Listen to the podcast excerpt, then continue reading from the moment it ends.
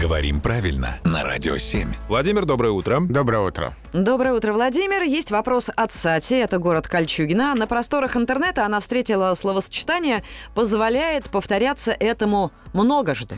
Значит, если есть однажды, то и многожды тоже имеет место быть. Есть такое? Да, слово «многожды» есть, но неудивительно, что в отличие от слова «однажды» оно вызывает вопросы.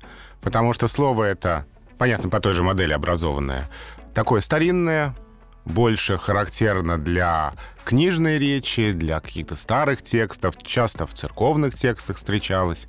А в современной речи, если даже и встречается, то скорее в каких-то шутливых разговорных контекстах. Как нейтральное оно сейчас уже не употребляется, поэтому и удивляет. У меня параллельно зреет вопрос. Мы знаем однажды, дважды, трижды, четырежды, а, А. дальше... А дальше сложно. Пятижды, шестижды. Не используется, да. Не, мно- вот как раз многожды здесь и пригождается. А, после четырех уже Уже многожды. много. вот да. ради чего весь сырбор был, да. Спасибо, Владимир. Спасибо, разобрались.